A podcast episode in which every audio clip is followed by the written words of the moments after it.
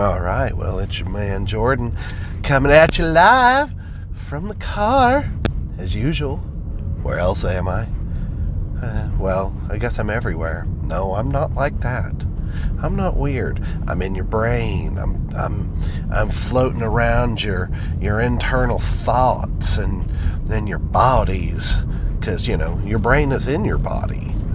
And, you know, that's that's usual. You know, brains are typically inside of the body.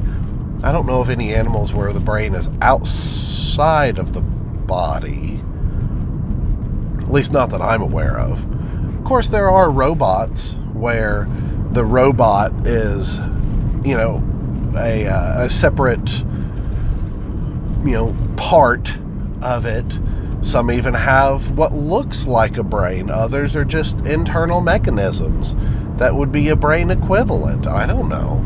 But they're still usually inside of something because outside they could get damaged and then you wouldn't be able to just, you know, drive them around and chop down trees and plant flowers and I don't know why those went herbal, but you know, hey, robots do other things. They make cars. Course, you know, if the time comes when flowers and trees made by robots start becoming superior, then we may have other issues that, that we need to start addressing because a, a robot should only be as good as the person who created it or team who created it, more than likely a team.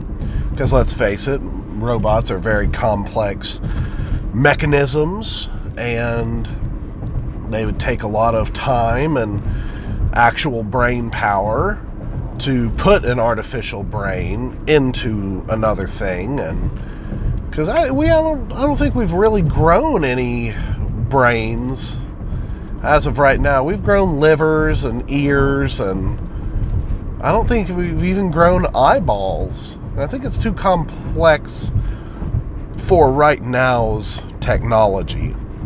At least I believe so. But a brain if we can start making brains, like actual human brains, or, I mean, quite honestly, even mouse, rat, you know, small mammal brains, how would we program it? Or could we?